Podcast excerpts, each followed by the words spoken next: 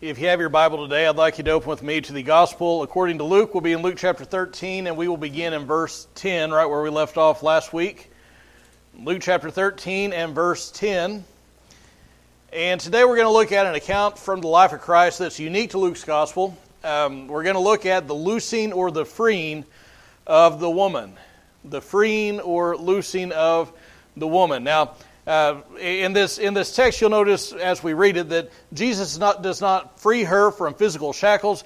He doesn't free her from the, the patriarchy, so called, uh, but, but instead he frees her from spiritual oppression that is resulting in a physical malady. But not only that, uh, we also see a synagogue official's response to this miraculous liberation, and uh, we'll get to that in just a moment. But if you found Luke chapter 13 and are able to, I'd like you to say in honor of God's word. We'll pick up in verse 10 and read down through verse 17.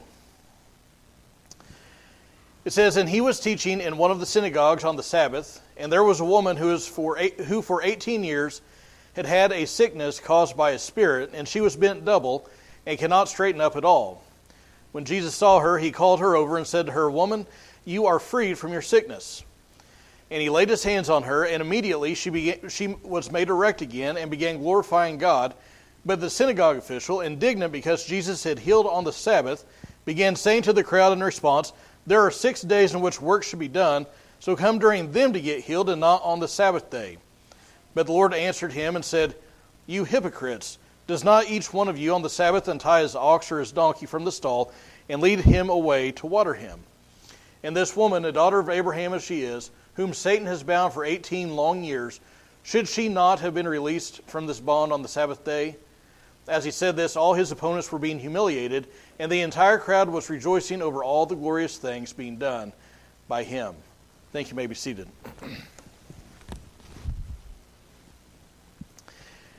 Now, the first thing that I want you to see today is the sick woman the sick woman. Now, sometime during his, his trip to Jerusalem, Jesus is teaching in this synagogue on the Sabbath. Now, this is not unusual. It's not uncommon for him to be doing that. We see it many times. Uh, but, but Jesus is often in the place of worship. Now, most likely, he was not there as an attender. Now, when we go on trips, um, and, and, I'm sure you're the same way, whenever you go on trips, a lot of times we like to go to, uh, to, to church and it's, it's good for us because uh, we, we, we're on this side of the pulpit, so to speak. We're involved in, in this part of ministry, and so it's good for us to be out, in, out on the other side of the pulpit. And, uh, and maybe you're, you're, you're, the same way. You, you, you, try to find a place where you just want to go and, and worship, be in some place just different. And so that's what we may think of, but Jesus, whenever he would travel, many times he was there preaching. He was there teaching, and this was this was customary. If a traveling rabbi was coming through a town, if they were coming through an area, the uh, the synagogue would open their doors, and of course they didn't have a pulpit like we do, but they would they would open the pulpit, so to speak, and that guest rabbi would come and he would speak to the people who had assembled there. And so it's, it's likely that's what Jesus is doing. And again, we see that many times throughout his life. So, for instance, in Luke chapter 4, we see him doing that at Nazareth. You remember that's when he took the scroll of Isaiah and read the following the Spirit of the Lord is upon me because he anointed me to preach the gospel to the poor. And just, just listen, as we, we covered this, but it's been probably months ago now. But, but think of all the stuff that we've covered, all the ministry that Jesus has had, including what's going on in our text today. And listen to what he read at the, at the outset of his ministry. And listen to how those things have been fulfilled in his ministry to people. The Spirit of the Lord is upon me because he anointed me to preach the gospel to the poor. He has sent me to proclaim release to the captives uh, and recovery of sight to the blind, to set free those who are oppressed, to proclaim the favorable year of the Lord. And we see him doing those very things in our text today, even. So, so anyway, Jesus is oftentimes in the synagogues. This is the last time in Luke's gospel he shows up in the synagogues. He's not there teaching after this point in Luke's gospel. Now, now this at the same synagogue is a woman. Now, if you look at verse 11, you'll notice that this woman has a terrible condition. The Bible says that she is bent over double. She's, she has a sickness, but it's caused by a spirit, by a demonic spirit, uh, no doubt. Now, it's worth noting that this is this is not a common sickness. It's not just a, a common illness. She didn't go to, she didn't, you know, she didn't have kids go to go to school and come home and, and, and bring this and, and pass along through the through the household. This is something that is uncommon in nature because she's not possessed by demons.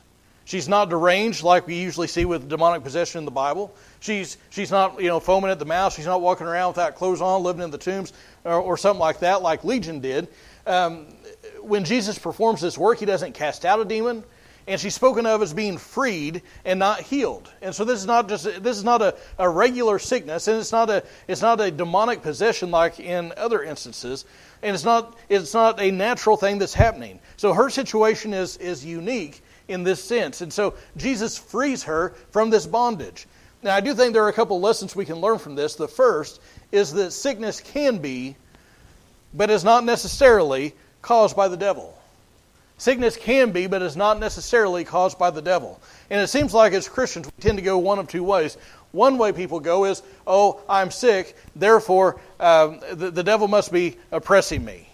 And, and he, must be, he must be hammering me, and this, this all must come from him. The other way people tend to go is they see the devil behind everything, and, and they, they think that, that if anything bad happens, the devil is responsible. And sometimes he is, but sometimes it's because we live in a fallen world. Sometimes it's because of our own bad choices that things happen. But we see this a handful of times in Scripture. For instance, Job. God allowed the devil to afflict Job in his body. Job was, uh, was stricken with boils. He, was in a, he, he had his health taken away, and that was from the devil. In 2 Corinthians chapter 12, verse 7, Paul says, Because of the surpassing greatness of the revelations, for this reason, to keep me from exalting myself, there was given me a thorn in the flesh, a messenger of Satan to torment me, to keep me from exalting myself. This was something that was afflicting Paul in the flesh. It was a physical condition, and he terms it, it was a messenger of Satan. And so sometimes the devil is behind uh, physical ailments, physical conditions. We see it in this woman. Now, the Bible is clear. As believers, if you're a believer, you cannot be possessed by the devil. You cannot be demon possessed. Jesus talked about it this way. He said, uh, it, well, he, he turned himself, he, he called himself the strong man who entered another man's house and began to plunder that house. And what he was saying is, in the context of that, he was freeing people from demonic possession.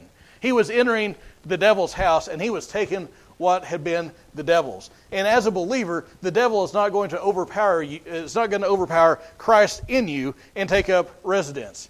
Having said that, even though we cannot be possessed, we can be oppressed. We cannot be possessed by the devil, but we can be in warfare against the devil. We can face demonic opposition.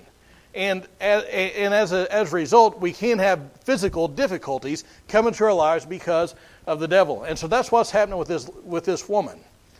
Now, her specific condition was, if you'll notice, she was bent double and could not straighten up at all.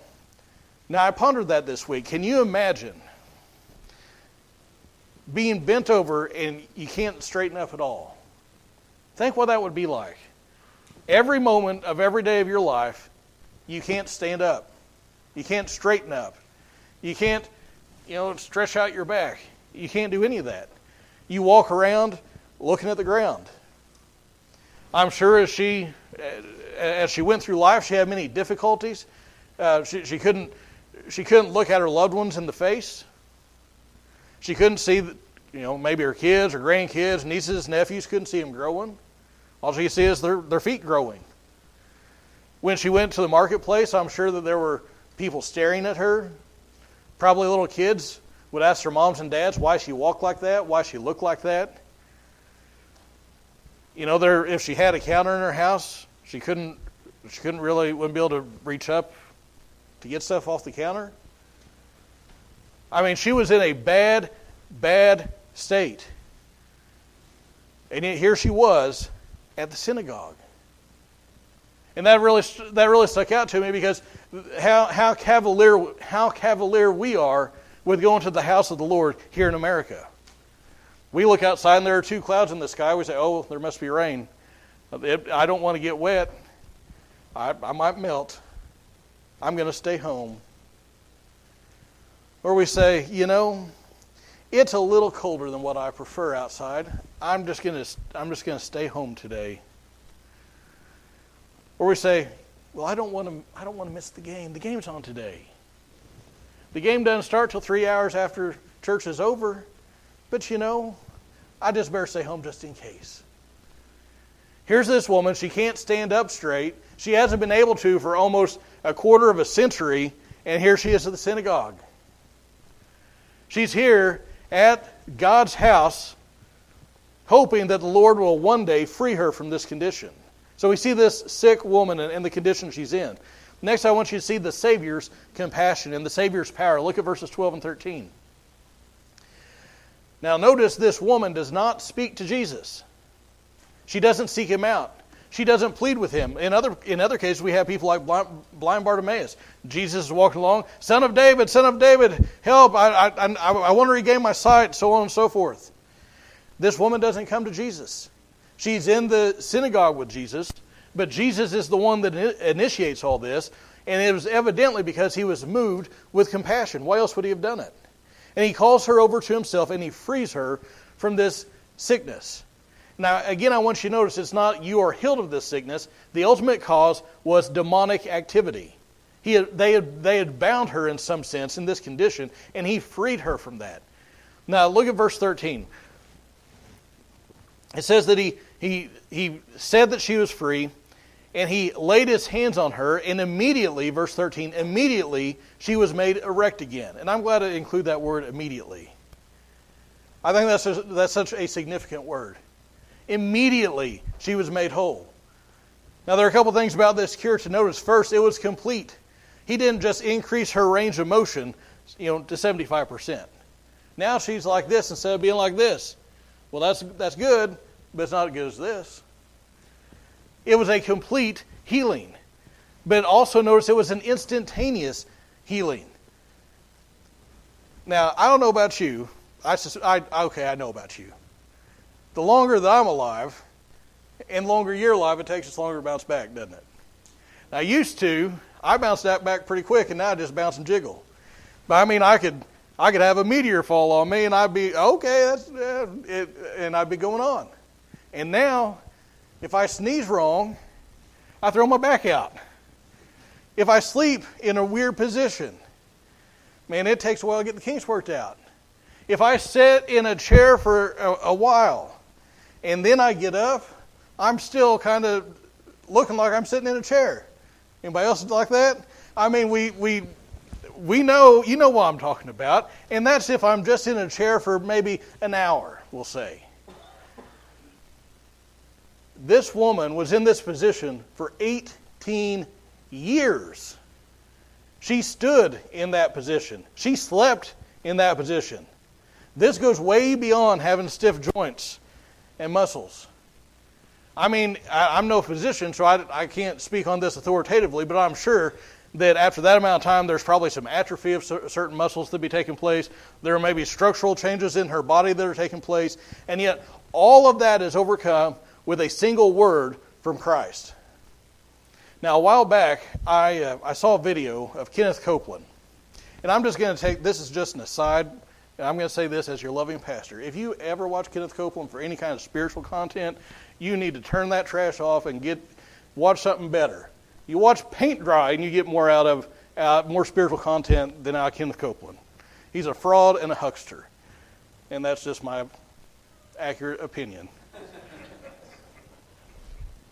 It may be my opinion, but it's right. So, anyway, I saw him and I watched a video of him because he's a, health and wealth, name it, claim it, blab it, grab it type guy. And so he had this healing event. And he went and he was he had all these people that were there to get a healing, a touch from God. And they had all these folks on the front that were there in wheelchairs and, and had various things going on with them.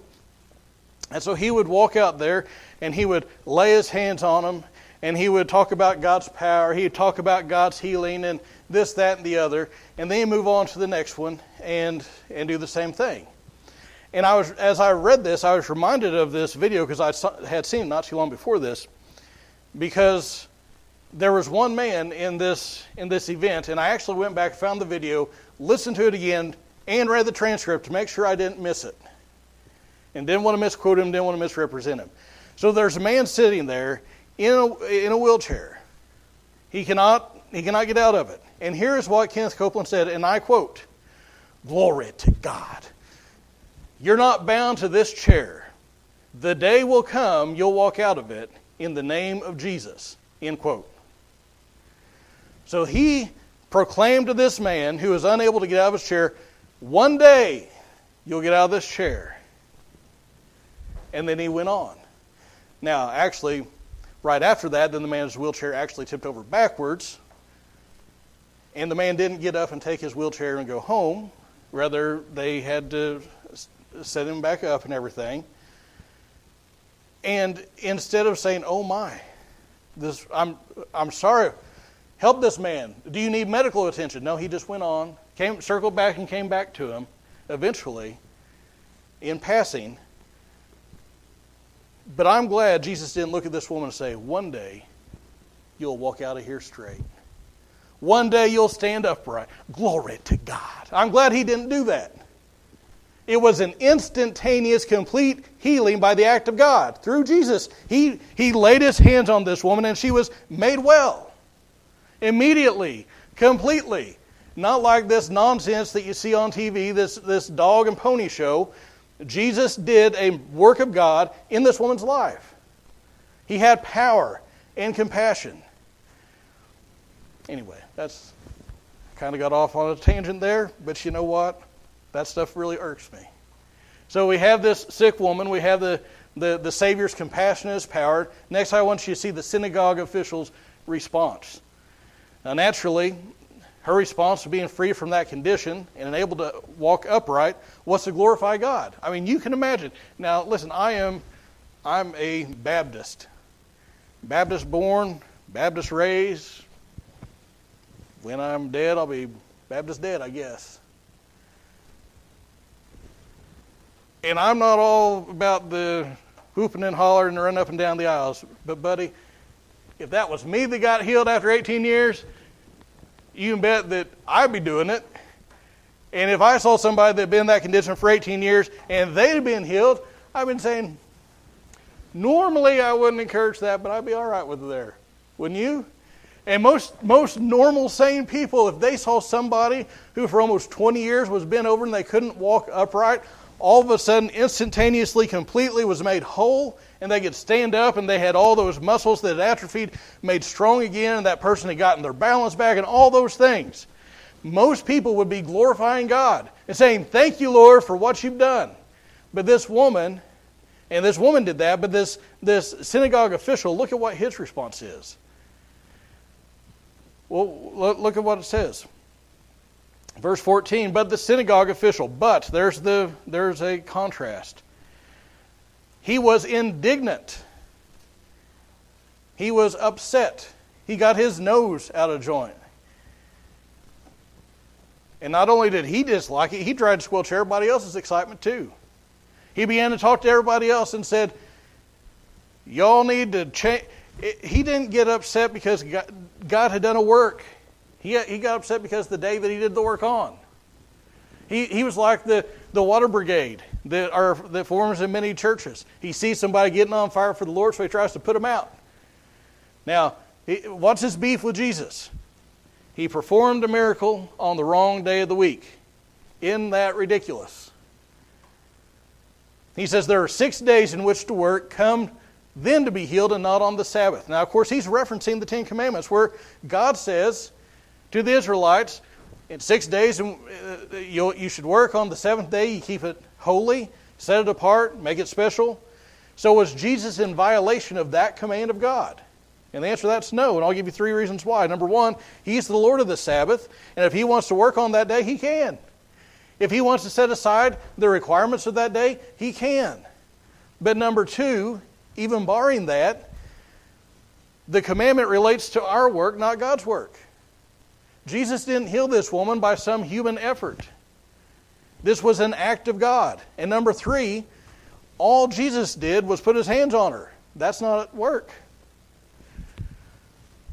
So Jesus didn't violate this command. He violated this man's idea of the command. But I think it teaches us that people will oppose just about anything, especially if it's not done the way they think it ought to be done. People will oppose anything, even if it's a good thing, if you're doing it some different way then they think it should be done. I've mentioned it before, but I think it was D.L. Moody, or maybe C.H. Spurgeon. Is is one of the old evangelists. Somebody said they didn't like his method of evangelism. He said he didn't either. And he asked said, Madam, what's your method? She said, Well, I don't, I don't really have one. He said, Well, I like my way of doing it better than your way not doing it. You know, we, we, we it's easy to sit in the sit in the cheap seats and boo, isn't it? But just because it's done a different way than what we're used to, the way that we think it could be done or should be done, that doesn't mean that it necessarily is wrong. Now that's what this guy's problem was. Finally, we, we've seen we've seen the, uh, the, these these different things. The last thing I want you to see is Jesus' condemnation. His condemnation. Now Jesus doesn't put up with any nonsense. Look at verse 15. This man stands up and he starts squelching everybody's excitement. You all come on the other six days of the week. Don't come. Don't don't think you can come to church and get a touch from God. What are you thinking? That's what he was saying. And Jesus doesn't put up with it. Verse 15, the Lord answered him and said, You hypocrites. Notice that's a plural. Hypocrites, not just one. The synagogue official was the only one that's mentioned, but evidently he was speaking for others who shared his view. Namely, and we know from elsewhere, it's the other religious leaders. They had a problem with Jesus and the way he was doing things. He says, You hypocrites, you fakes, you actors, you'll free. Uh, does not each of you on the Sabbath untie his ox or his donkey from the stall and lead him away to water him? In other words, you will free your ox or your donkey on the Sabbath so they can go get a drink, and you're more concerned about caring for this animal on one day of the week than for a, a, a person creating God's image that's been bound up for 18 long years. And not just a woman, but a daughter of Abraham, a fellow Jew. And listen, if a person values the life of an animal over the person, the, the, the, if they value the life of an animal over the life of a person, there's a problem. And I don't care if it's if it's recorded in Scripture. I don't care if it's as people will say it's okay to to to protect an eagle egg, but it's okay to kill a baby. I'm, I'm saying if you value the life of, a, of an animal over the life of a person, your heart's in the wrong place. So, what does this teach us? Well, first, this whole account shows us the mercy of the Lord. He saw this woman in her condition. She was in a pitiful condition. She had a physical ailment, and he was moved with compassion to help her. And I just want to tell you, he sees you today too. He sees you today in whatever condition you're in. It may be that you've been in that state for many years. He sees you. Now, he may act like he did in the case of this woman.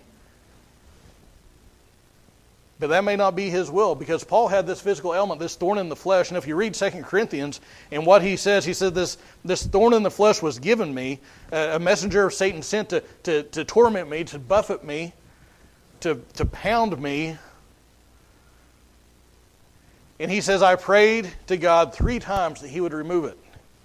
And what does he go on to say? Instead of removing it, God said, My grace is sufficient for you.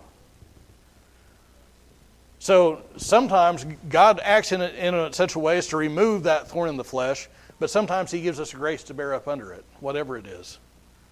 And it may not be a physical ailment, it may be, it may be a family issue. It may be a job situation. I mean, we, there are so many things that, that, that burden us, that weigh us down, and His grace is sufficient. And He will, he will bear you up, He will strengthen you. But either way, He sees your situation. He knows your situation. So we can come to Him and trust Him. But it also shows us that some people are going to oppose anything that God does. And it's easy to look at this and say, tisk, tisk. Synagogue ruler, synagogue official, you should have known better. You shouldn't have been telling people, don't come on the Sabbath to get a touch from God it's easy to look at that and, and, and have that kind of an attitude, but listen, it's easy enough for any of us to fall into that situation, to, to fall into that mindset. That, that if it's different, therefore we just miss it out of hand and say it's automatically wrong. Because we all have our way of doing things. Just because it's different doesn't mean that it's wrong.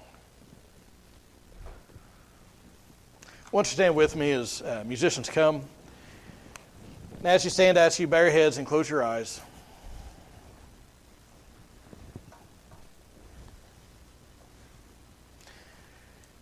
And with nobody looking around, I just want to um,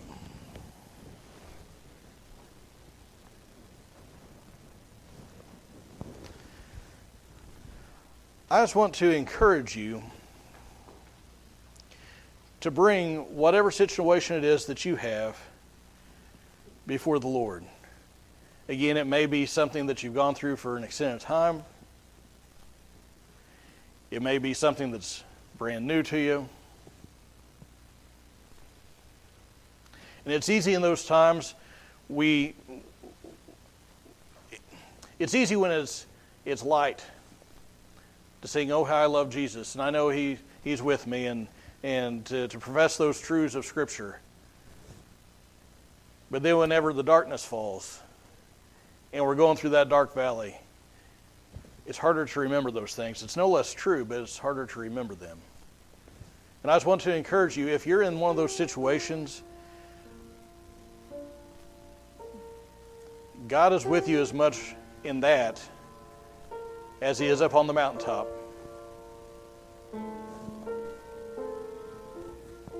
If you have some situation you brought to the Lord, or maybe you've given up, you've you've abandoned hope, you've run out of steam, so to speak, I want to encourage you to continue to bring that to God. Think if that woman would have stopped the week before Jesus showed up at that synagogue.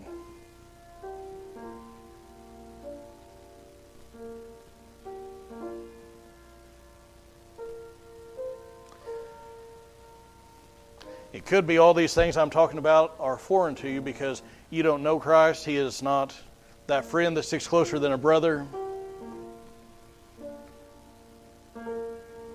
I can tell you that if you've never accepted Christ as your Savior, if you will repent of your sins and turn to Christ in faith, you will be saved. Heavenly Father, we thank you that you're so good to us. And even our bad days are pretty good. And Lord, we know that there are difficulties in life, and we're not downplaying those. There's real pain and there's real suffering, even, even for the child of God. Lord, we thank you that we don't go through it alone, that you're there with us.